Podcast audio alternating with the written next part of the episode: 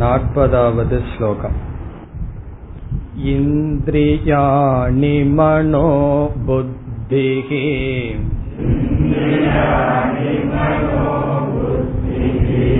अस्याधिष्ठानमुच्यते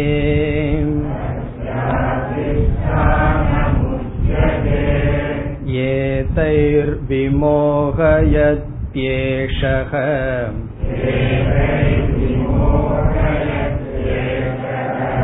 ज्ञानमावृत्य देहिनम्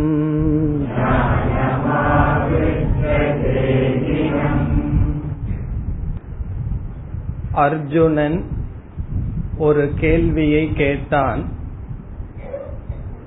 பாபம் செய்ய யாரும் விரும்புவதில்லை இருந்த போதிலும் பலவந்தப்படுத்தப்பட்டவனாக மனிதர்கள் ஏன் பாபம் செய்கிறார்கள்? பகவானுடைய பதில் காமக. ஆசை என்பது. மனதில் இருக்கின்ற ஆசையானது ஒரு மனிதனை பாபத்தை செய்ய தூண்டுகிறது. அல்லது விவேகத்தை மறைத்து பாப புண்ணியத்தை மறைத்து அவன் பாபத்தில் ஈடுபடுகின்றான். என்று பகவான் கூறி காமத்தினுடைய சொரூபத்தை விளக்கினார். காமம் என்றால் மனதில் இருக்கின்ற ஆசை. ஒரு சொரூபம் குரோதக என்று சொன்னார். ஆசையே கோபமாக மாறி இருக்கிறது என்றெல்லாம் கூறி துராசதம் பாப்மானம் என்றெல்லாம் பேசி வந்தார். அதற்கு பிறகு இந்த ஆசையினுடைய அதிஷ்டானம் என்ன? இருப்பிடம் என்ன? என்று சொல்லும் பொழுது நாற்பதாவது ஸ்லோகத்தில் இந்திரியாணி மனோபுத்திகி அஸ்ய அதிஷ்டானம். ஆசையானது இந்திரியங்கள் மனம் புத்தி இவைகளில் இந்த இடத்தில் இருக்கின்றன என்று சொன்னார். இதனுடைய பொருள் என்ன? எந்த பொருளும் நம்மை மயக்குவது கிடையாது. அந்த பொருளில் மீது இருக்கின்ற மோகம் இந்திரியத்தில் இருக்கின்ற மனதில் இருக்கின்ற புத்தியில் இருக்கின்ற குறைதான் அந்த பொருளை மனிதன் அடிமையாகி விடுகின்றான். ஆகவே எந்த பொருளிடமும் மோகத்தை கொடுக்கும் சக்தி இல்லை. மோக வசப்படுவது நம்முடைய மனம் புத்தி இந்திரியம். அதுதான் அதிஷ்டானம் என்று சொல்லி ஏதைகி ஏஷக விமோகயதி.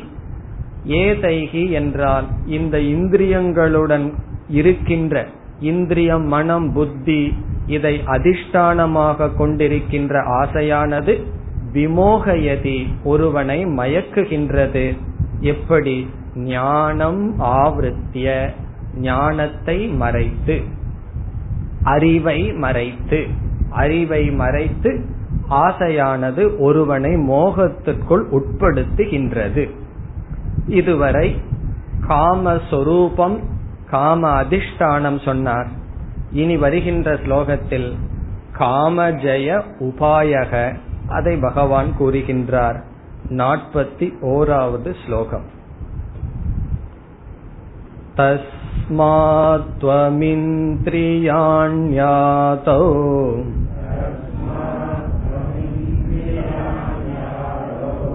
नियम्य भरतर्षभ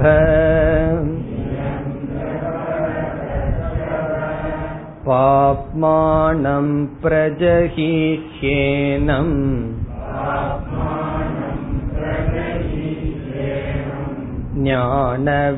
ஞானநாசனம்.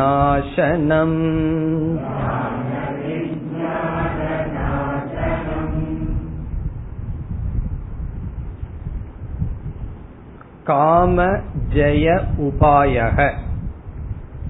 ஆசையை வெல்வதற்கான மார்க்கம். உபாயத்தை பகவான் பேசுகின்றார். இதில் இரண்டு விதமான உபாயத்தை பகவான் கொடுக்கின்றார். முதல் உபாயம் இந்த ஸ்லோகத்தில் வருகின்றது. நாற்பத்தி ஓராவது ஸ்லோகத்தில் முதல் உபாயம் அடுத்த இரண்டு ஸ்லோகத்தில் இரண்டாவது உபாயம் வர இருக்கின்றது. இங்கு என்ன உபாயம் சொல்கின்றார்? எந்த ஒன்றை முழுமையாக அழிக்க வேண்டும் என்றால் நாசப்படுத்த வேண்டும் என்றால் இரண்டு படியாக நாம் நாசப்படுத்த வேண்டும் அல்லது நாசப்படுத்துவோம். உதாரணமாக ஒரு மரத்தை ஒரு இடத்திலிருந்து நீக்க வேண்டும் என்றால் நாம் இரண்டு படியாக அந்த மரத்துக்கு நாசத்தை கொடுப்போம். நமக்கு தெரிஞ்சதுதான். எப்படி? முதலில் கிளைகளை இலைகளை எல்லாம் நீக்குவோம். அப்படி நீக்கியவுடன் வெறும் மரம் மட்டும் நிற்கின்ற அளவுக்கு அந்த மரத்தை செய்வோம். அதற்கு பிறகு என்ன செய்வோம்? முழுமையாக மரத்தை வீழ்த்தி வேரோடு எடுத்து விடுவோம். ஒருவர் மரத்தை வெட்ட வேண்டும் என்றால் முதலிலேயே அடிபாகத்தை வெட்ட மாட்டார். என்ன செய்வார்? மேலே இருக்கின்ற கிளைகள் இலைகள் அவைகளையெல்லாம் நீக்குவார்.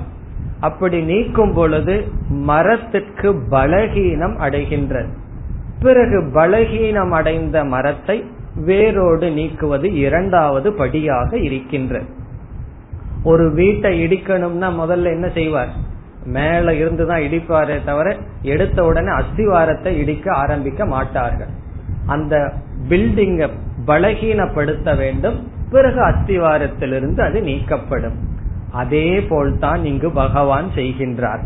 முதல் உபாயம் இந்திரிய மன நிகிரகம் இந்திரிய கட்டுப்பாடு அல்லது மனக்கட்டுப்பாடு இதற்கு வேறொரு சொல்லில் எப்படி சொல்வது? இந்திரிய கட்டுப்பாடுக்கு சாஸ்திரத்தில் தமக என்றும் மனக்கட்டுப்பாட்டுக்கு சமக என்றும் சொல்லப்படுகிறது. அதைத்தான் இங்கு சொல்கின்றார் தமக சமக என்ற சாதனை.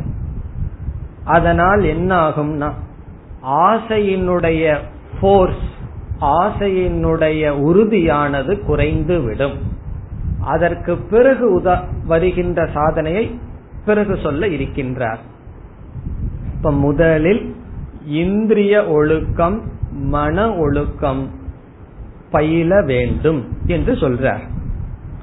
இதிலிருந்து என்ன தெரிகின்றது என்றால் மனதில் இருக்கின்ற ஆசை திருடமாவதற்கு காரணம் இந்திரிய மன கட்டுப்பாடு இல்லாமல் இருத்தல்.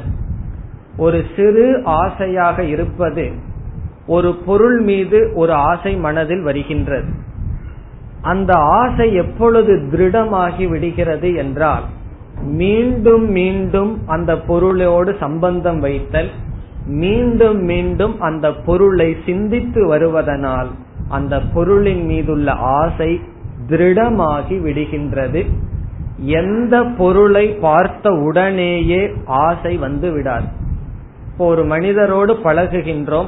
முதல் முதல் பழகும் பொழுது அவர் மீது ஆசையோ பற்றோ வரவே வராது.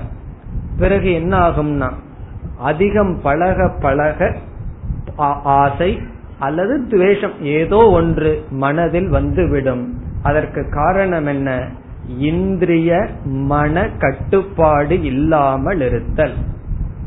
நம்ம எந்த ஒரு ஆசையை எடுத்து விசாரம் செய்து பார்த்தால் இந்த ஆசை இவ்வளவு தூரம் என் மனதில் ஊன்று இருப்பதற்கு என்ன காரணம் என்றால் அந்த ஆசையை நாம் வளர்த்தி இருக்கின்றோம்.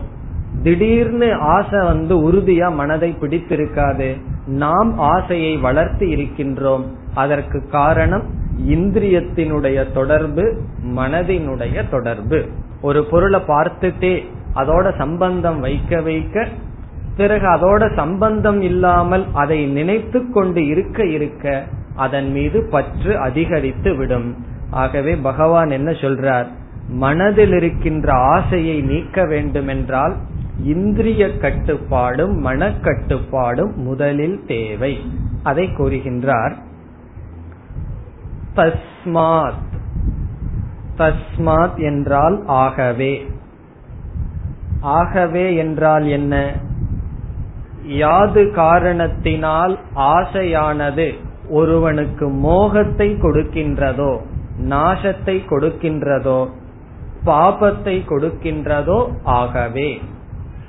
நான் ஆசை வந்து புண்ணியத்தை கொடுத்துட்டு அறிவை கொடுத்திருந்தா விட வேண்டிய அவசியம் இல்லை மோகத்தை கொடுத்து பாபத்தை கொடுக்கின்ற காரணத்தினால் துவம் நீ அர்ஜுனா இந்திரியாணி ஆதவ்.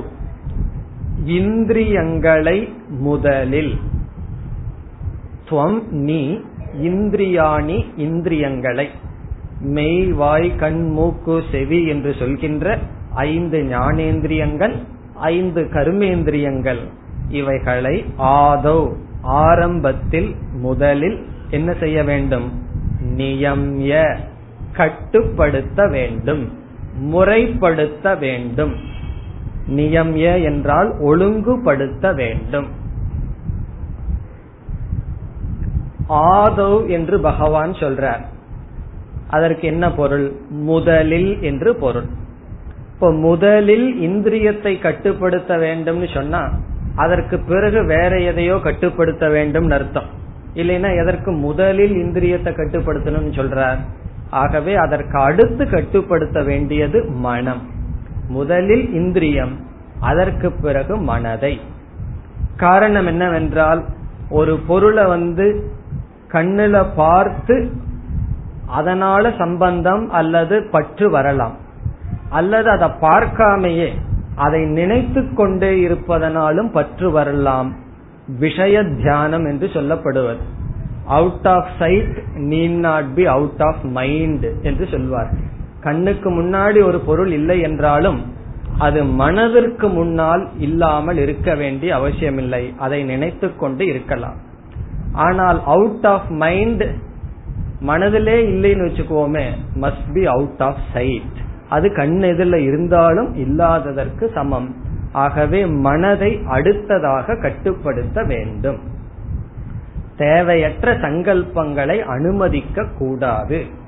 நம்ம வந்து எந்த எதை நினைத்து கொண்டு வாழ்க்கையை நடத்துகின்றோம் என்பது முக்கியம்.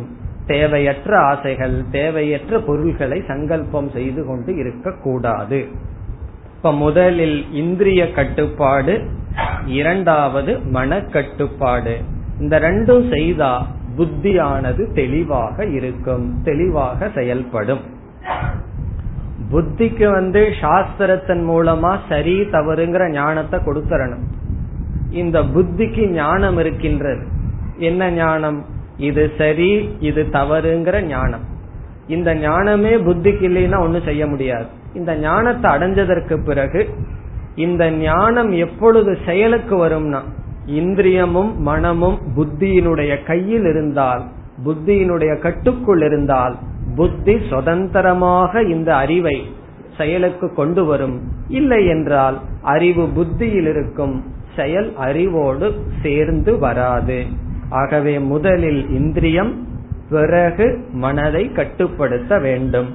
மனக்கட்டுப்பாட்டுக்கு சமக என்றும் இந்திரிய கட்டுப்பாட்டுக்கு தமக என்றும் சொல்லப்படுகிறது.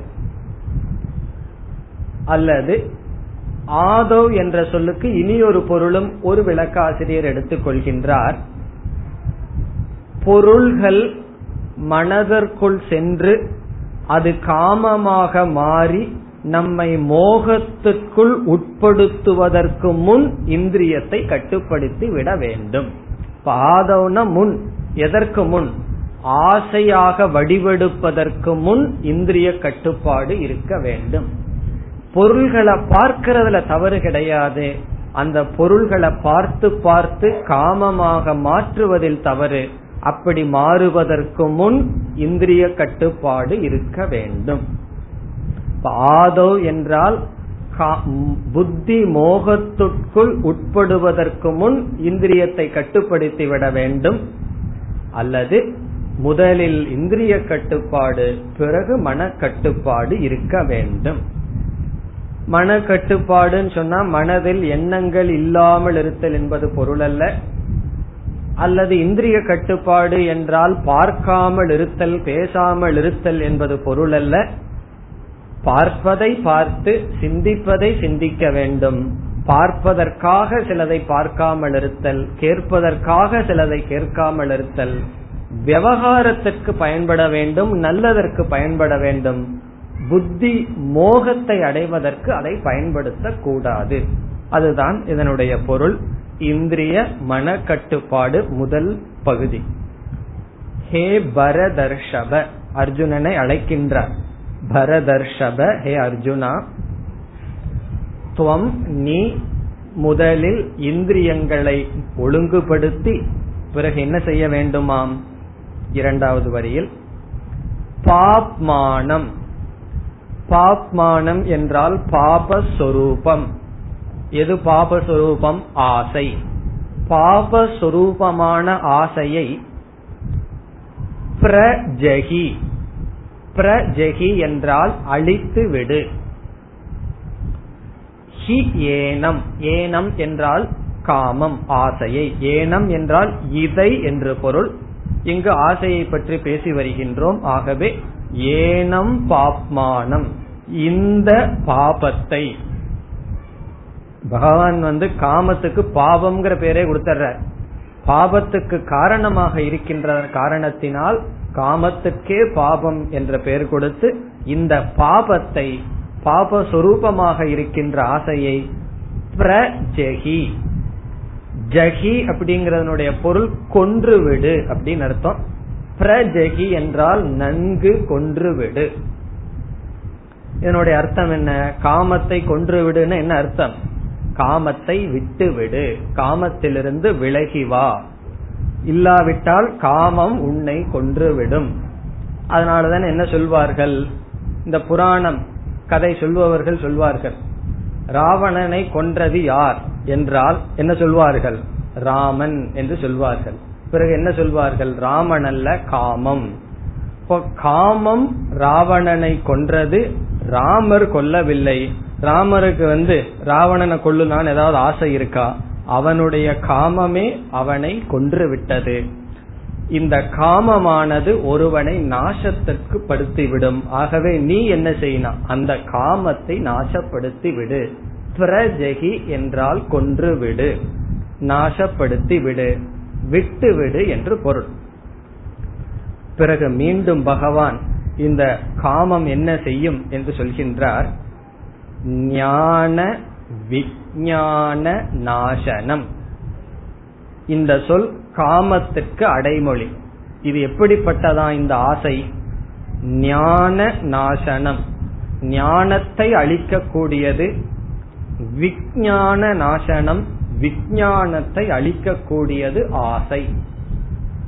ஞானத்தையும் விஞ்ஞானத்தையும் அழிக்கக்கூடிய ஆசையை நீ அழித்து விடு என்பது பொருள். ஞானம் என்றால் என்ன? விஞ்ஞானம் என்றால் என்ன? ஞானம் என்றால் பிரம்மன் இருக்கின்றது. எல்லாமே பிரம்மனாக இருக்கின்றது என்கின்ற சாமானிய ஞானம் ஞானம் என்று சொல்லப்படுகிறது. விஞ்ஞானம் என்றால் விசேஷ ஞானம்.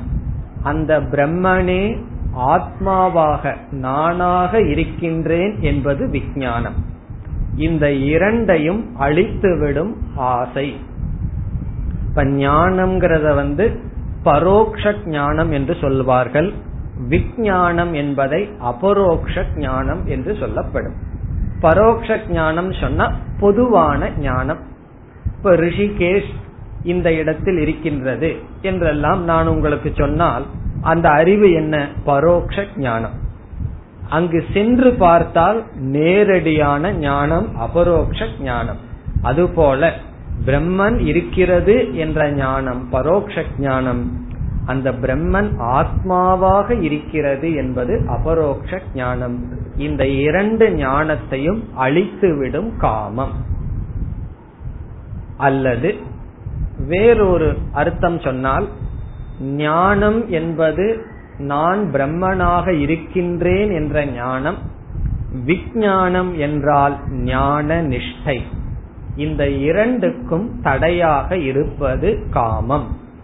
ஞானத்துக்கும் ஞான நிஷ்டைக்கும் தடையாக இருப்பது ஆசை.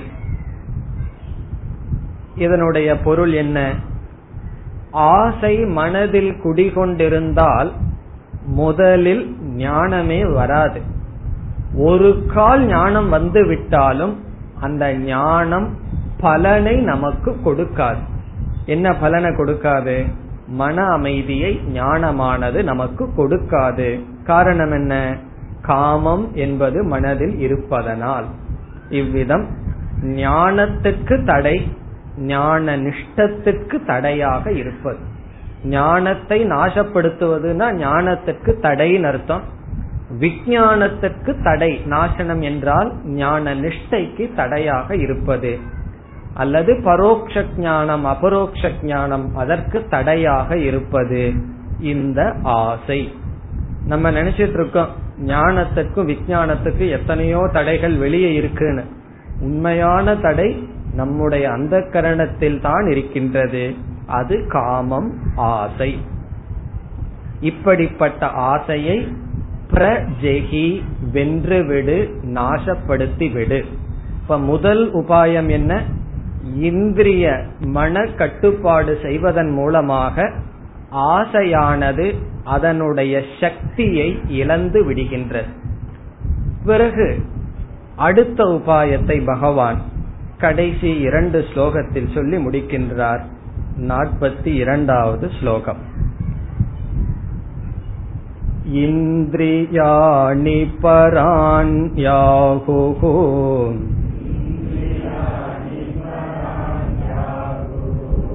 इन्द्रियेभ्यः परं मनः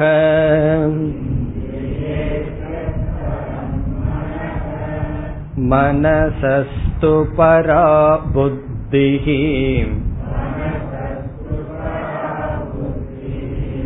यो बुद्धे परतस्तु सः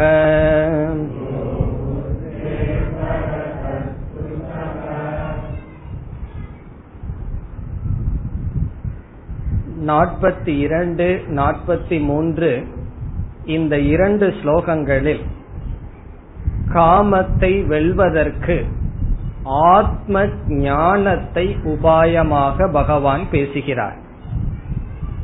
உபாயமாக பகவான் கூறுவது ஆத்ம ஞானம் ஆத்மாவை பற்றிய ஞானத்தினால் காமமானது முழுமையாக நாசத்தை அடைந்து விடும் இதே பகவத்கீதையில் நாம் பார்க்க இருக்கின்றோம். பதினைந்தாவது அத்தியாயத்தில் சம்சாரத்தை ஒரு மரமாக பகவான் உதாரணமாக சொல்லி இந்த சம்சாரம் என்கின்ற விரக்ஷத்தை மரத்தை வெட்ட வேண்டும் வீழ்த்த வேண்டும் என்று சொல்வார். அதற்கு அசங்க சஸ்திரேன என்று சொல்வார். சஸ்திரம் என்றால் ஆயுதம் அசங்கக என்றால் வைராகியம் வைராகியம் என்ற ஆயுதத்தினால் மரத்தை வெட்டி பிறகு அதனுடைய மூலத்தையும் நீக்க வேண்டும் ஆத்ம ஞானத்தினால் என்று சொல்ல போகின்றார். அவ்விதம் ஆசையை இந்திரிய மனக்கட்டுப்பாடின் மூலமாக அதனுடைய வீரியத்தை சக்தியை குறைக்கலாம். ஆனால் ஆசை மனதிற்குள் இருந்து கொண்டுதான் இருக்கும். அதை வேரோடு நீக்க வேண்டும் என்றால் அது ஆத்ம ஞானத்தினால் தான் முடியும். ஆகவே பகவான் ஆத்ம ஞானத்தை சொல்லி இந்த மூன்றாவது அத்தியாயத்தை முடிக்கப் போகின்றார். ஆரம்பித்தது கர்மயோகத்தில். கர்மயோகத்தை பேசி வந்த பகவான் ஆசையை பற்றி கேள்வி கேட்ட காரணத்தினால் ஆசையை நீக்க உபாயமாக இந்திரிய மனக்கட்டுப்பாட்டை கூறி பிறகு ஆத்ம ஞானத்தை இங்கு உபதேசம் செய்கின்றார். ஏற்கனவே இரண்டாவது அத்தியாயத்தில் இந்திரிய கட்டுப்பாடு மனக்கட்டுப்பாடு என்ற சாதனையை செய்யும் பொழுது ஒரு தோஷம் வரும்னு பகவான் சொன்னார். ஸ்தித பிரஜனுடைய லட்சணத்தில். ரசவர்ஜம் ரசோப்பியசியன்னு சொல்லியிருக்கார். என்ன குறை? இந்திரியத்தின் வழியாக மனதின் வழியாக உலகத்தை அனுபவித்து வருபவன் திடீரென்று இந்திரியத்தின் மனத்தின் வழியாக போகத்தை நிறுத்திவிட்டான் என்றால் அவனுக்கு விஷய அனுபவம் இல்லை. ஆனால் அந்த பொருள் மீது இச்சையானது மனதில் இருக்கத்தான் இருக்கும். ஒரு பொருளை அனுபவிச்சுட்டு வந்திருக்கோம் அது வேண்டாம் என்று விட்டு விட்டாலும் அந்த பொருளின் மீதுள்ள பற்றானது மனதிலிருந்து போயிருக்காது. வெளி விஷயத்துல விட்டுட்டோம். மனதானது மீண்டும் மீண்டும் அந்த பொருளை நினைத்து கொண்டே இருக்கும். அந்த குறையிலிருந்து எப்படி நீங்குவது என்ற கேள்வி வருகின்றது. சிலர் என்ன பதில் சொன்னார்கள்? இந்திரிய கட்டுப்பாடு மனக்கட்டுப்பாடு நீ செய்தால் மீண்டும் மீண்டும் மனம் அந்த பொருளை நினைத்து கொண்டுதான் இருக்கும். ஆகவே இந்திரிய கட்டுப்பாடு மனக்கட்டுப்பாடு செய்யாதே. இஷ்டம் போல வாழ்ந்து கொள் என்று சிலருடைய தத்துவங்கள். அப்படிப்பட்ட தத்துவத்தை எல்லாம் படிச்ச உடனே நமக்கு என்ன தோணும்? கரெக்டா சொல்றாரே சரியாக இருக்கிறதேன்னு தோணும். இதெல்லாம் என்னன்னு சொன்னா தத்துவ ஆபாசம்னு சொல்றது. தத்துவாபாசம் சொன்னா சிலருடைய தத்துவத்தை நம்ம படிச்சோம் அப்படின்னா ஆரம்பத்துல ரொம்ப அட்ராக்டிவா இருக்கும் ஆனா உள்ள போனோம் அப்படின்னா நாசம்தான் நமக்கு வரும். ஆரம்பத்துல நன்றாக இருக்கும். ஆனால் உண்மை அது அல்ல. இவ்வளவு தூரம் சிந்திக்கிற பகவானுக்கும் ரிஷிகளுக்கும் தெரியாதா? இந்திரிய கட்டுப்பாடுனால மனக்கட்டுப்பாடுனால என்ன குறைகள் வரும்? அதை நீக்க உபாயம் அவர்கள் கொடுக்கவில்லையா? இப்ப ஏதோ சில பேர் வந்தவர்கள் ஏதோ தத்துவத்தை சொல்வதற்கு போல் இதையெல்லாம் வேண்டாம் என்று சொல்வார்கள். அதை பகவான் அறிகின்றார் ரிஷிகளும் அறிவார்கள். அந்த ஆசையை முழுமையாக நீக்க ஆத்ம ஞானத்தை உபாயமாக இங்கு சொல்லப்படும். அங்கு பகவான் என்ன சொன்னார்? ஒரு பொருள் மீது இருக்கின்ற சம்பந்தத்தை விட்டால் அந்த பொருள் மீது இருக்கின்ற பற்று அதை ரசம் என்று சொன்னார். அந்த ரசமானது மனதில் இருக்கும் பரம் திருஷ்டுவா நிவர்த்ததே. பிரம்மத்தை அறிந்தால் அதுவும் சென்றுவிடும் சொன்னார். ஆகவே ஆரம்பத்தில் சில ஆசைகள் மனதில் இருந்தாலும் பரவாயில்லை. இந்த சப்ரஷன் என்ற வார்த்தைகள் எல்லாம் சொல்லி என்ன செய்ய விரும்புவார்கள்? இந்திரிய ஒழுக்கம் மன ஒழுக்கம் வேண்டாம் என்று சொல்வார்கள். மனதில் இச்சை இருந்த போதிலும் முதலில் இந்திரியத்தில் கட்டுப்படுத்த முடியுமா என்பது கேள்வி. அது முடிந்தால் ஒரு படி முடியும். அதற்கு அடுத்தபடி ஆத்ம ஞானம் இனி அடுத்த கேள்வி. ஆத்ம ஞானத்துக்கும் மனதிலிருந்து ஆசை போறதுக்கு என்ன சம்பந்தம்? சம்பந்தம் ரொம்ப முக்கியமே. ஆத்ம ஞானத்துக்கும் மனதில் இருக்கிற ஆசை போறதுக்கு என்ன சம்பந்தம்? இந்த வேதாந்தத்துல ஒருவர் துக்கப்பட்டா நம்ம என்ன சொல்றோம்? சாஸ்திரம் படிச்சா துக்கம் போகும்னு சொல்கின்றோம். சம்பந்த கனெக்ஷனே புரிவதில்லை. ஒருவர் வந்து மன ரொம்ப வேதனைப்பட்டு கொண்டு இருக்கின்றார். எத்தனையோ காரணத்தினால வேதனை. நம்ம என்ன சொல்றோம்? நீ வந்து கீத உபனிஷத் படிச்சா வேதனை போயிரும் சொன்னா என்னுடைய வேதனைக்கும் சாஸ்திரம் படிக்கிறதுக்கு என்ன சம்பந்தம்? அதே போல ஆத்மாவை தெரிஞ்சுக்கிறதுக்கும் மனசில் இருக்கிற ஆசை போறதுக்கு என்ன சம்பந்தம் என்றால் ஆசை எதனால் உருவாகிறது? எப்படிப்பட்ட மனதிலிருந்து உருவாகிறதுன்னு இனி ஆசையினுடைய மூலத்துக்கு சென்றால் அபூர்ணத்துவத்திலிருந்து ஆசையானது உருவாகிறது. அபூர்ணம் என்றால் ஒரு குறை லேக்கிங் ஒரு குறையான மனதிலிருந்து ஆசையானது உருவாகிறது.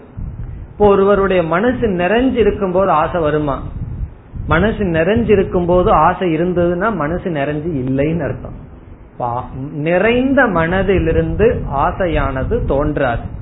இப்ப ஆசை எப்படிப்பட்ட மனதிலிருந்து தோன்றுகிறது? குறைப்பட்ட மனதிலிருந்து ஆசையானது உற்பத்தி ஆகின்றது. இனி அடுத்த கேள்வி. இந்த மனதில் ஏன் குறை வருகின்றது என்றால் இந்த மனம் குறைபட்டுடைய ஒரு பொருளை தான் என்று நினைத்து கொண்டு இருக்கின்றது குறை சொரூபமான குறைவான லிமிட்டட் அர்த்தம். குறையான சொரூபமான ஒரு வஸ்துவை தானாக கொள்ளும் பொழுது அதனுடைய தர்மங்கள் தனக்கு வந்து விடுகின்றன. இப்ப நம் மனதிடம் நீ யார் என்ற கேள்வியை கேட்டால் அந்த மனசு என்ன சொல்லும்? இந்த உடல் தான் நான் இந்திரியங்கள் தான் நான் என்னுடைய மனது புத்தி இவைகள் நான் என்று சொல்கிறது. இப்ப நம்முடைய மனதில் நான் என்ற சொல்லுக்கு என்ன பொருள் இருக்கிறது என்றால் உடல் மனம் இந்திரியங்கள். இந்த உடல் மனம் இந்திரியங்கள் குறைவானது குறைப்பட்ட சொரூபம் இதனுடைய தன்மை மனதிற்கு வந்து விடுகின்றது. ஒரு கால் மனதில் நான் என்ற சொல்லுக்கு அர்த்தம் பூர்ணமான ஒரு வஸ்து என்று புரிந்திருந்தால் இப்ப மனம் வந்து நான் நான் சொல்லும் போது நான் வந்து உடல் அல்ல மனதல்ல இந்திரியம் அல்ல பூர்ணமான சொரூபமாக இருக்கின்றேன் என்று புரிந்திருந்தால் அப்படிப்பட்ட மனதிலிருந்து காமமானது உதிக்க முடியாது. ஆகவே காமத்துக்கு மூலம் ஆசைக்கு மூலம் அபூர்ணத்துவம். இந்த அபூர்ணத்துவம் ஏன் வருகிறது என்றால் அனாத்ம அபிமானம். அனாத்ம அபிமானம்னா சரீரம் மனம் புத்தி இதில் நான் என்கின்ற பாவனை. இனி அடுத்த கேள்வி மனம் இந்திரியம் புத்தி இதுல ஏன் நான்கிற பாவனை வருகிறது என்றால் ஆத்ம அனாத்ம அஜானம் எது ஆத்மா எது அனாத்மா என்று தெரியாத அறியாமை. எங்க மூலம் முதலில் ஆத்ம ஆரம்பம் அல்லது மூலம் என்ன? அஜானம் அஜானம் என்றால் எதை பற்றிய அறியாமை? ஆத்மாவை பற்றிய அறியாமை. அனாத்மாவிலிருந்து ஆத்மா எப்படி வேறுபட்டது என்கின்ற அறியாமை. அறியாமையினுடைய விளைவு என்ன? அனாத்ம அபிமானம் அனாத்மாவினுடைய அபிமானத்தினுடைய விளைவு அபூர்ணத்துவம். அபூர்ணத்துவத்தினுடைய விளைவு காமக. இப்ப காமக அபூர்ணத்துவம் அபிமானம் அஜானம் இப்ப ரொம்ப தூரம் இருக்கிறதுனாலதான் நமக்கு சம்பந்தம் புரியவில்லை. இப்ப காமத்தை நீக்கணும்னா என்ன செய்ய வேண்டும்? அஜானத்தை நீக்க வேண்டும். ஆத்மாவை பற்றிய அஜானத்தை நீக்க வேண்டும். அந்த ஆத்ம தத்துவத்தை பற்றிய அறிவை இந்த ஸ்லோகத்தில் பகவான் கொடுக்கின்றார். இப்ப உபனிஷத்துல ஆத்மாவை பற்றிய அறிவை கொடுக்க என்ன உபாயம் செய்யப்பட்டதோ அந்த உபாயத்தை பயன்படுத்தி இந்த இரண்டு ஸ்லோகத்தில் பகவான் ஆத்ம தத்துவத்தை உபதேசம் செய்கின்றார். எப்படி செய்கின்றார் என்றால் ஆத்மாவானது என்றும் அறிவு சொரூபமாக ஸ்வயம் பிரகாச சொரூபமாக இருக்கின்றது. ஆத்மா என்றால் எது அறிவு சுரூபமாக என்றும் மாறாமல் இருந்து கொண்டிருக்குமோ அந்த தத்துவம் ஆத்மா. இந்த ஆத்மா எதையெல்லாம் பிரகாசப்படுத்துகின்றது என்றால் முதலில் நம்முடைய புத்தி மனம் இந்திரியங்கள் இந்த உடல் இதை பிரகாசப்படுத்துகின்றது. பிறகு இந்த உலகத்தையும் ஆத்மா பிரகாசப்படுத்துகின்றது காட்டுகின்றது. அறியாமையினால் என்ன ஏற்பட்டு விட்டது ஸ்தூல சரீரம் வரை இருக்கின்ற அனாத்மாவை ஆத்மா என்று நாம் தவறாக புரிந்துள்ளோம். இப்ப என்ன தவறு நடந்து விட்டது ஆத்மாவுக்கும் அனாத்மாவுக்கும் கலந்து விடுதல் என்ற தவறு நடந்துவிட்டது. எது பிரகாசப்படுத்துகின்றதோ எது எல்லாவற்றையும் அறிகிறதோ அதற்கு திருக் என்றும் அறியப்படுகின்ற பொருள் திருஷ்யம் என்றும் சொல்லப்படுகிறது. அப்படி திருஷ்யமான மனம் புத்தி இந்திரியங்கள் உடல் இவைகள் திருக் சுரூபமாக நாம் புரிந்து விட்டோம். இந்த குழப்பத்தை இந்த ஸ்லோகத்தில் பகவான் நீக்குகின்றார். இப்ப இந்த விவேகத்தை நம்ம ஷரீரத்ரய விவேகம் அல்லது பஞ்ச கோஷ விவேகம் என்று அழைக்கலாம். இது கடோபனிஷத்தில் சொல்லப்பட்டுள்ளது. அந்த மந்திரத்தையே பகவான் சில இடங்களில் மாற்றம் செய்து இங்கு குறிப்பிடுகின்றார். இப்ப இந்த ஸ்லோகத்தினுடைய சாரம் என்ன? ஐந்து கோஷங்கள் அல்லது மூன்று ஷரீரம் இதற்கு அப்பாற்பட்டது ஆத்மா. இவைகளை பிரகாசப்படுத்துவது ஆத்மா என்று பகவான் காட்டுகின்றார். மூன்று சரீரம்னா என்ன? காரண சரீரம் சூக்ம சரீரம் ஸ்தூல சரீரம். நம்முடைய மனம் புத்தி இவைகள் எல்லாம் சூக்ம சரீரம் உடல் ஸ்தூல சரீரம் இரண்டுக்கும் காரணமாக இருப்பது காரண சரீரம் அல்லது இந்த மூன்று சரீரத்தையே சாஸ்திரத்தில் ஐந்தாக பிரித்துள்ளார்கள். அன்னமய கோஷம் பிராணமய கோஷக மனோமய கோஷக விஜயானமய கோஷக ஆனந்தமய கோஷக என்று பிரித்துள்ளார்கள். அந்த படிப்படியாக இவைகள் நான் அல்ல என்று நீக்கி ஆத்மாவை புரிந்து கொள்ள வேண்டும் என்று சொல்கின்றார். திடீர்னு பகவான் வந்து இவ்வளவு நேரம் கர்மயோகத்திலிருந்து ஆத்ம தத்துவத்துக்கு போயிட்டார். பிறகு மீண்டும் பிறகு சொல்ல போகின்றார். எதற்கு சொல்கின்றார்? காமஜய உபாயமாக சொல்கின்றார். இனி நாம் ஸ்லோகத்திற்குள் சென்றால் இந்திரியாணி பராணி ஆகுகு. இந்திரியாணி என்றால் இந்திரியங்கள். பத்து இந்திரியங்கள் ஐந்து கர்மேந்திரியங்கள் ஐந்து ஞானேந்திரியங்கள் பராணி ஆகுகு. பராணி என்பதற்கு பல பொருள்கள் இருக்கின்றது. முதல் பொருள் மேலானது. ஆகுகு என்று சொல்கிறார்கள். யார்? ரிஷிகள் ஞானிகள். ஞானிகள்ங்கிற வார்த்தையை பகவான் சொல்லவில்லை. ரிஷிகள் ஞானிகள் இவ்விதம் கூறுகிறார்கள். இந்திரியங்கள் மேலானது. மேலானதுன்னு சொன்னா எதை காட்டிலும்னு சொல்ல வேண்டும். எதை காட்டிலும்? தேகத்தை காட்டிலும். இப்ப ஜடமான தேகம்னா ஸ்தூல சரீரம். உடலை காட்டிலும் இந்திரியங்கள் மேலானது. பிறகு அடுத்த வரி இந்திரியேபிய பரம் மனக இந்திரியங்களை காட்டிலும் மனம் மேலானது.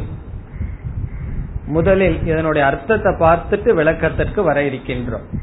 இந்திரியபியக என்றால் இந்திரியங்களை காட்டிலும் பரம் மேலானது மனக மனம். இனி மனசகது மனதை காட்டிலும் பரா புத்திகி புத்தியானது மேலானது. யக புத்தேகே பரதக சக புத்தியை காட்டிலும் அவன் மேலானவன். அவன்கிறது ஆத்மாவை குறிக்கின்றது. யக புத்தேகே பரதக என்றால் பரக யகன யார்? இது ஆத்மாவை குறிக்கின்றது. யார்? புத்தேகே. புத்தியை காட்டிலும் பரதக என்றால் பரக. மேலானவரோ சக. சகன அவர்தான் ஆத்மா. இதனுடைய பொருள் என்ன? இந்திரியங்கள் மேலானது இந்திரியத்தை காட்டிலும் மனம் மேலானது மனதை காட்டிலும் புத்தி மேலானது புத்தியை விட மேலாக யார் இருக்கிறாரோ அதுதான் உண்மை அதுதான் ஆத்மா. இதில் நான் நான் என்று சொல்லும் பொழுது இந்த நான்கிற சொல் எவ்வளவு தூரம் போயிருக்கு? ஸ்தூல சரீரம் வரைக்கும் போயிருக்கு. ஸ்தூல சரீரத்துக்கு மேல நான்கிறது என்னுடையதுன்னு கன்வெர்ட் ஆகி போயிடும் மமன்னு மாறிக்கும். நான்கிறது மம இது என்னுடைய புஸ்தகம். நானே புஸ்தகம்னு சொல்ல மாட்டோமே. இது என்னுடைய புஸ்தகம். பிறகு ஸ்தூல சரீர வரைக்கும் நான் நான்கிற உணர்வு இருக்கின்றது. இந்த இரண்டு ஸ்லோகத்தில் பகவான் என்ன செய்கின்றார்? நான்கிற சொல் ஒவ்வொரு படியிலிருந்து எடுத்து வர வேண்டும்னு சொல்றார். முதலில் நான் சொல்லும் பொழுது இந்த நான்கிறது ஆத்மா அதற்கு அர்த்தம் ஸ்தூல சரீரம் அல்ல. நான்கிற புத்திய ஸ்தூல சரீரத்திலிருந்து இந்திரியத்துக்கு கொண்டு வர வேண்டும். அதனால என்ன பண்றார்? ஸ்தூல சரீரத்தை காட்டிலும் இந்திரியம் மேலானது. மேலானது என்றால் பல பொருள்கள் பார்க்க போகின்றோம். மேலானது பரக. இதில் ஆத்மாவுக்கு நம்ம வரணும். ஆத்மாவுக்கு வரணும்னா முதல்ல ஸ்தூல தேகம் இருக்கு. ஏன் பகவான் ஸ்தூல சரீரத்திலிருந்து எடுத்துக்கிறார்னு சொன்னா ஸ்தூல சரீரத்துக்கு அப்பாற்பட்டு இருக்கின்ற இடத்துல நான்கிற புத்தி நமக்கு இல்லை. ஸ்தூல சரீரம் வரை நான்கிற புத்தி இருக்கு. ஆகவே ஸ்தூல சரீரத்திலிருந்து அடுத்ததாக இந்திரியம் பரம் பராணின்னு சொன்னார். இனி பராணிங்கிறதுக்கு பல அர்த்தத்தை பார்க்கிறோம். முதல் அர்த்தம் மேலானது. மேலானது என்றால் சூக்மம் என்பது பொருள். சட்டில். சூக்மமானது எதை காட்டிலும்?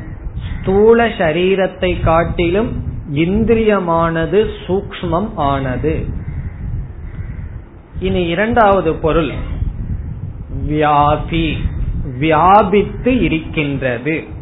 அதிகமாக வியாபித்து இருக்கின்றது. இந்திரிய இந்திரியங்கள் உடலை காட்டிலும் அதிகமாக வியாபிக்கின்றது. மூன்றாவது பொருள் அந்தஸ்தக அருகில் இருக்கின்றது. பக்கத்தில் இருக்கின்றது. பரம்னா பக்கத்தில் இருப்பது. இப்ப ஆத்மாவுக்கு பக்கத்துல இந்திரியம் இருக்கின்றது. எதை காட்டிலும்? ஸ்தூல சரீரத்தை காட்டிலும். இப்படி பல பொருள்களை சொல்லிட்டே போலாம். இந்த இடத்துல இந்த மூன்று பொருள்கள் மட்டும் போதும். சூக்மம் வியாபி அந்தஸ்தக அந்தக நியர். இதனுடைய பொருள் ஆத்மா வந்து பல பொருள்களை பிரகாசப்படுத்துகிறது. ஆத்மான நான் நான் புரிந்து கொள்ள வேண்டும். இந்த நான்கிறது வந்து பல பொருளை பிரகாசப்படுத்தும் போது அதிகமா எவ்வளவு தூரம் நான் போயிருக்குன்னா ஸ்தூல சரீரம் வரைக்கும் போயிருக்கும். அதுக்கு அடுத்தது என்னன்னா இந்திரியத்துக்கு கொண்டு வர வேண்டும். நான்கிற அபிமானத்தை ஸ்தூல சரீரத்திலிருந்து எடுத்து இந்திரியத்துக்கு கொண்டு வர வேண்டும். அது எப்படின்னு சொன்னா இந்திரியங்கள் ஸ்தூல தேகத்தை காட்டிலும் சூக்மமானது வியாபித்திருக்கின்றது ஆத்மாவுக்கு பக்கத்தில் இருக்கின்றது. இனி இந்திரியத்தை காட்டிலும் மனம். காரணம் என்ன? மனம் இந்திரியம் வந்து மனதை சார்ந்துதான் செயல்படுகிறது. ஆகவே இந்திரியத்தை காட்டிலும் மனம் ஆத்மாவினுடைய அருகில் இருக்கின்றது. இப்ப இந்திரியம் ஆத்மாவை காட்டிலும் சற்று அதிகமாக இருக்கிறது மனம் சற்று பக்கத்தில் இருக்கின்றது. பிறகு என்ன சொல்லலாம்? மனம் அதிகமாக வியாபிக்கின்றது சூக்மமாக இருக்கின்றது ஆத்மாவுக்கு அருகில் இருக்கின்றது. இனி அடுத்தது புத்தி. புத்தியானது மனதிற்கும் தள்ளி இருக்கின்றது ஆத்மாவுக்கு மிக அருகில் இருக்கின்றது. மனதை விட சூக்மம் மனதை விட அதிகமாக வியாபிக்கின்றது என்று நாம் புரிந்து கொண்டால் இதனுடைய சாரம் என்ன? ஒரே படியில நம்ம ஆத்மாவை புரிந்து கொள்ள முடியாது. படிப்படியாக நாம் அபிமானத்தை விட்டு வர வேண்டும். இவைகளெல்லாம் நான் அல்ல என்று அபிமானத்தை விட்டு வருவதற்கு இங்கு பகவான் படிப்படியாக உபதேசம் செய்கின்றார். இந்திரியங்கள் வெளி இருக்கின்ற சரீரத்தை காட்டிலும் மேலானது இந்திரியத்தை காட்டிலும் மனம் மேலானது மனதை காட்டிலும் புத்தி புத்தியை காட்டிலும் மேலாக எது இருக்கின்றதோ சக ஆத்மா. அது ஆத்மாவாக இருக்கின்றது. அது ஆத்மான்னு அடுத்தது சொல்ல போகின்றார். அதுவே தத்துவமாக இருக்கின்றது. இப்ப இதனுடைய சாரம் என்ன? பஞ்ச கோஷ விவேகம் அல்லது ஷரீரத்ரய விவேகம் அல்லது ஆத்ம அனாத்ம விவேகம். அனாத்மாவிலிருந்து ஆத்மாவை பிரித்து கொண்டே வந்து இவைகளெல்லாம் நான் அல்ல என்று நீக்கி இவைகளுக்கு சாட்சியாக இருப்பவன் நான் என்ற ஞானத்தை அடைய வேண்டும். இனி அடுத்த ஸ்லோகத்திலும் இதை பகவான் இதே கருத்தை தொடர்கின்றார் நாற்பத்தி மூன்றாவது ஸ்லோகம் ஏவம் புத்தே பரம் புத்வா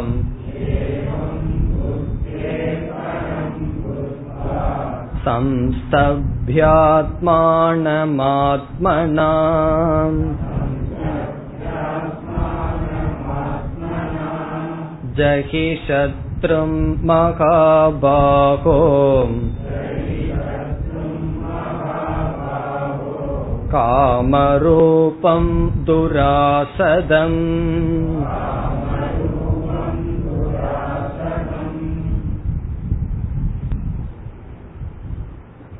சென்ற மந்திரத்தில் ஆத்மாவானது அனாத்மாவை காட்டிலும் வேறாக இருக்கின்றது என்று சொன்னார்.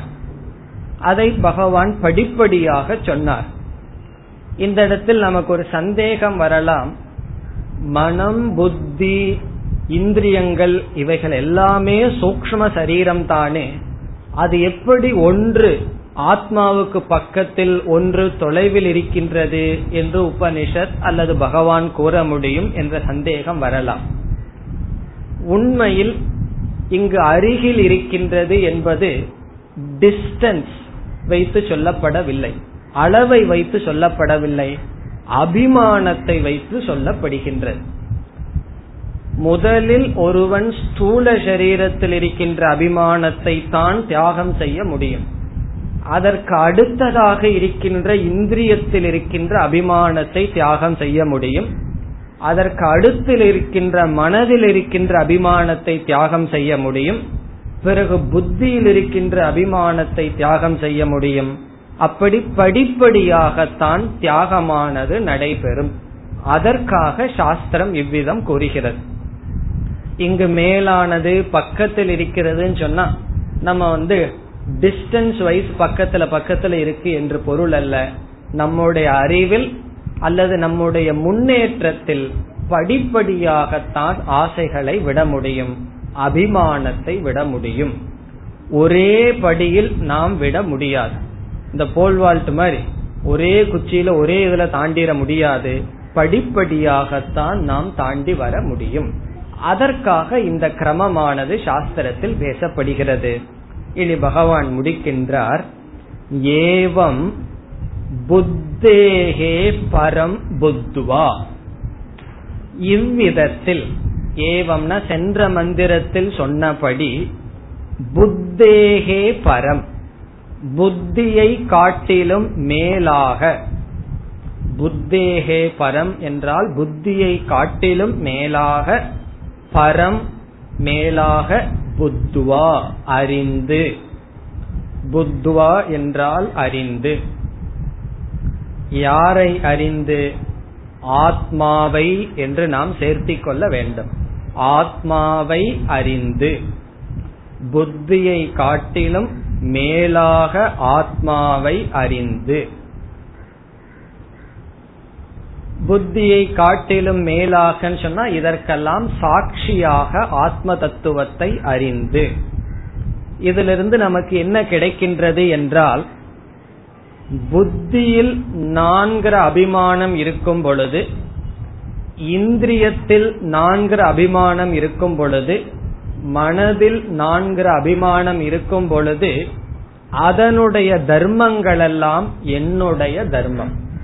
இவைகளில் நான்கிற அபிமானம் இல்லை என்றால் அதனுடைய தர்மங்கள் என்னுடைய தர்மம் அல்ல. அது எப்படின்னா நம்ம ஒரு வாகனம் அல்லது ஒரு வீடு வச்சிருக்கோம். ஒரு வாகனம்னு எடுத்துக்கோமே. அந்த வாகனத்துல பலவிதமான குறைகள் இருக்கின்ற. அதனால என்ன செய்யறோம்? இத வித்து விடலான்னு வித்துறோம் விக்கிறதுக்கு முன்னாடி வரைக்கும் அந்த வாகனத்தில் இருக்கிற குறைகள் எல்லாம் யாருடைய குறைகள்? என்னுடைய குறைகள். அது சரியா ஓடல அப்படின்னா நமக்கு மனசு ஓட மாட்டேங்குது. அதை வித்துட்டோம் அப்படின்னு சொன்னா என்ன ஆகும்னா அதை வித்ததற்கு பிறகு வாகனத்துல குறை இல்லையா இருக்கிறதா? அதே போல இருக்கும். அதை விட நல்லா வேணால் அதிகமாக இருக்கலாம். ஆனால் அதனுடைய குறைகள் என்னுடைய குறை அல்ல. அது யாருடைய குறை? வாங்கினவனுடைய தலையெழுத்து. அவனுக்கு போயிடும் அதுல அபிமானம். இதிலிருந்து என்ன தெரிகிறது? குறை இருப்பது துக்கத்துக்கு காரணம் அல்ல அந்த குறை இருக்கின்ற ஒன்றில் நான்கிற அபிமானம் தான் துக்கத்துக்கு காரணம். அதே போல ஒரு வீடை வச்சிருக்கோம். அந்த வீடு என்னுடையதுன்னு நினைச்சிட்டு இருக்கிற வரைக்கும் அதுல ஒரு சின்ன கிராக் விழுந்தா நம்ம மேல ஒரு கிராக் விழுந்த மாதிரி. அதை வித்துட்டோம் அப்படின்னு சொன்னா அந்த வீடு என்ன ஆனாலும் நம்ம சித பிரஜனாக இருப்போம். ஒரு விதமான மாற்றமும் நமக்கு வராது. அதே போல நம்முடைய ஸ்தூல சரீரம் நம்முடைய இந்திரியம் நம்முடைய மனம் புத்தி இந்த இடத்துக்கு வரணும் அதனாலதான் ஒருவர் நம்முடைய உடலை குறை சொன்னா கோபம் வருது. நம்முடைய மனதை குறை சொன்னா கோபம் வருகிறது. நம்முடைய புத்திய குறை சொன்னா கோபம் வருகின்றது. காரணம் என்ன? அதுல எல்லாம் நான்கிற புத்தி இருக்கின்ற காரணத்தினால். இப்ப நம்ம எடுத்த ஒரு டிசிஷன் முடிவை வந்து ஒருவர் தப்புன்னு சொல்றாருன்னு வச்சுக்குவோமே. அது எப்ப கோபம் வராது? இந்த புத்தியே நான் அல்ல. ஏதோ பகவான் ஒண்ணு கொடுத்திருக்காரு வச்சிருக்கேன். அதுல சில சமயம் தப்பும் வரும் சரி வருங்கிற அளவு புத்தியையே நம்ம ஒரு பொருளாக பார்க்கும் பொழுது எனக்கு அப்பாற்பட்ட ஒன்னத்தென குறை சொல்கிறார்கள் என்னை குறை சொல்லவில்லையே என்ற ஞானம் நமக்கு வரும். எப்பொழுதுனா இந்த பொருள்களை எல்லாம் நான் சாட்சியாக பார்க்கும் பொழுது. இந்த இடத்துல பகவான் இவைகளுக்கெல்லாம் வேறாக புரிந்துன்னு சொல்வதிலிருந்து காமத்திற்கு இருப்பிடமாக இருக்கின்ற பொருளிலிருந்து உன்னை பிரித்துக்கொள் என்பது பொருள்.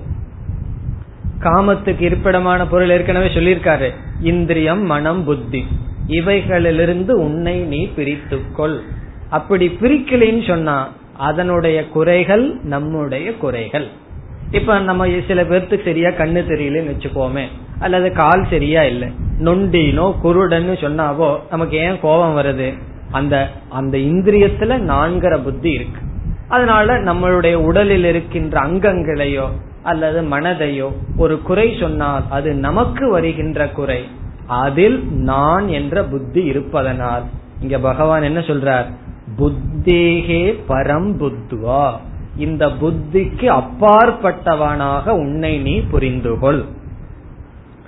இந்த புரிஞ்சு கொண்டா மட்டும் போதுமா? அதுக்கப்புறம் ஏதாவது இருக்கா? அடுத்தது சொல்றார் பகவான். சம்ஸ்தபிய ஆத்மானம் ஆத்மனா. கேக்கிறதுக்கு நல்லா தான் இருக்கு. உடல் புத்தி மனசு இதெல்லாம் நான் இல்லைன்னு சொல்லி கேக்கிறதுக்கு நல்லா இருக்கு. வெளியே போன உடனே நீங்க ஸ்கூட்டர் எடுத்துட்டு போன உடனே ஒரு சைக்கிள்காரன் குறுக்க வந்தா என்ன ஆயிருது? நம்ம இந்த ஞானத்தில் இருக்க முடிவதில்லையே. தெரிகின்றது. என்னோட நான் இதற்கு அப்பாற்பட்டவன். உடல் மனம் புத்தி எதுவுமே எனக்கு இல்லை. புத்தி முதல் கொண்டு எனக்கு இல்லைன்னு புரிஞ்சுக்கணும். அதனாலதான் யாராவது உன்னை நம்ம பார்த்து உனக்கு புத்தி இல்லையேன்னு சொன்னா இது ஏற்கனவே எனக்கு தெரிஞ்ச விஷயம் தானு சொல்லிடுவோம். காரணம் என்ன? புத்தேகே பரம் புத்துவா. இந்த புத்திக்கு அப்பாற்பட்ட நான் இருக்கேன்.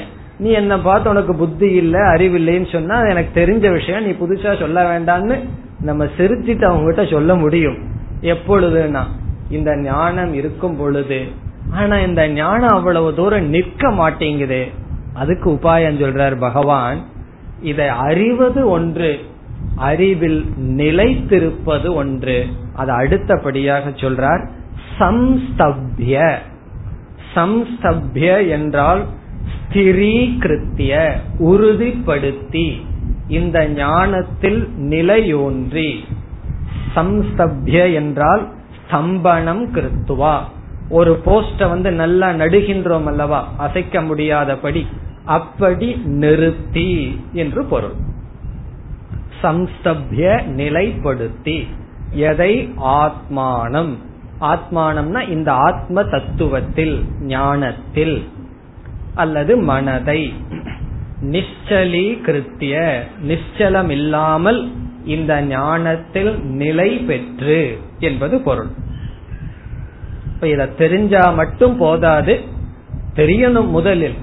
தெரிந்த இந்த ஞானத்தில் நிலை பெற வேண்டும். என்னைக்குமே ஒன்றை சேகரிக்கிறது கஷ்டம். அதை வச்சு காப்பாத்துறதுக்கு அது பல மடங்கு கஷ்டம். ஒரு பகவத்கீதையில ஏதாவது ஒரு சின்ன சாப்டர் எடுத்து மனப்பாடம் பண்ணலான்னு சில பேருக்கு ஆசை வந்துடும் பதினஞ்சாவது அத்தியாயத்தை எடுத்துக்குவார்கள். ஏன்னா அதுலதான் இருபது ஸ்லோகம் இருக்கு. இல்லைன்னா சிதப்பிரஜ லட்சணத்தை மட்டும் எடுத்துக்கிறது. பதினெட்டு ஸ்லோகம்.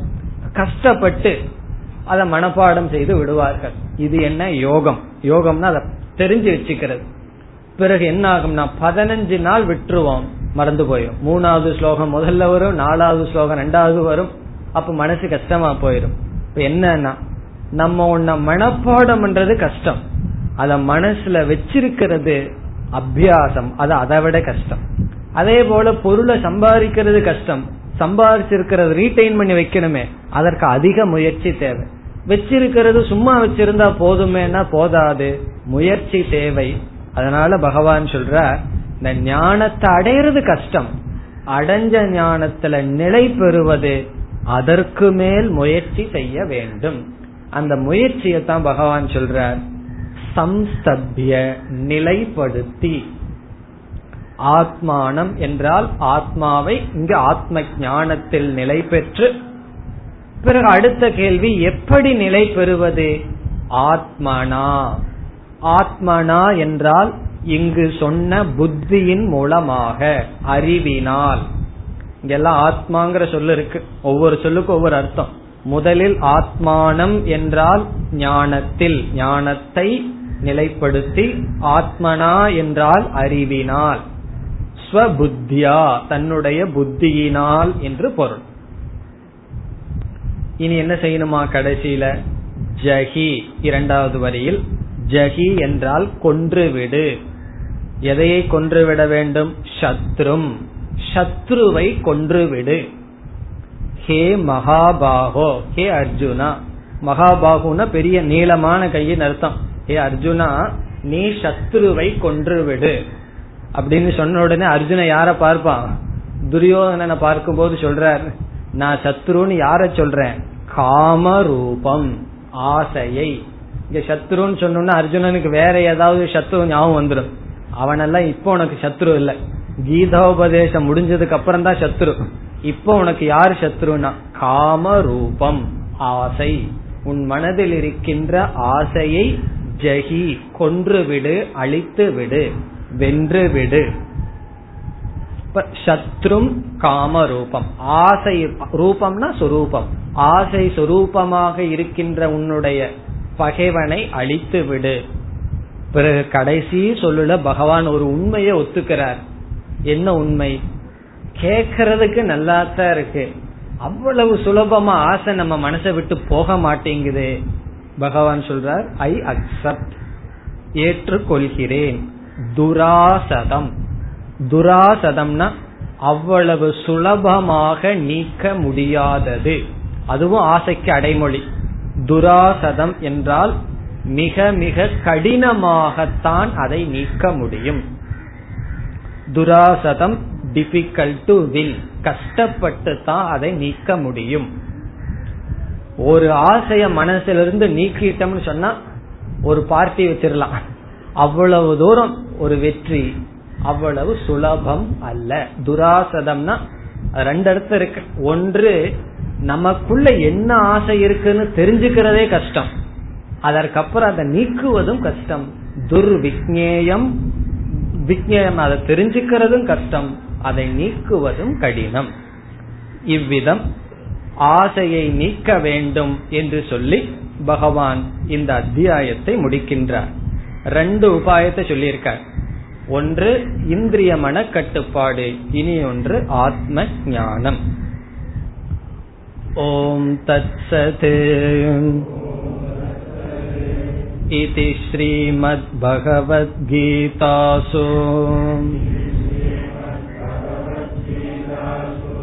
उपनिषत्सु ब्रह्मविद्यायाम् योगशास्त्रे श्रीकृष्णार्जुनसंवादे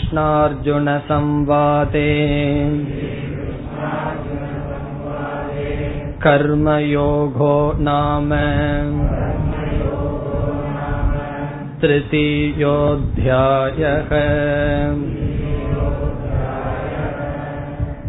ॐ पूर्णमदः पूर्णमिदं पूर्णात् पूर्णमुदच्छते पूर्णस्य पूर्णमादाय पूर्णमेवावशिष्यते